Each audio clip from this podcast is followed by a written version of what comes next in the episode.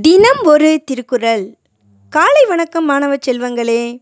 அதிகாரம் இருபத்தி இரண்டு ஒப்புரவறிதல். குறள் எண் இருநூற்றி பதினேழு. மருந்தாகி தப்பா மரத்தற்றால் செல்வம் பெருந்தகையான் கண் படின்.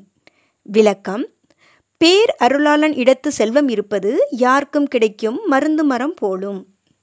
உதவி செய்யும் பெரும் தன்மை உடையவரிடத்தில் செல்வம் இருந்தால் அது தனது எல்லா பகுதிகளும் மருந்தாகி நோயை தீர்க்கும் மரம் போன்றதாகும் என்பதே இக்குறளின் கருத்து. மீண்டும் குறள். மருந்தாகி தப்பா மரத்தற்றால் செல்வம் பெருந்தகையான் கண் படின். நன்றி மாணவ செல்வங்களே. வாழ்க வளமுடன் வாழ்க வையகம். மகிழ்ச்சியாயிருங்கள்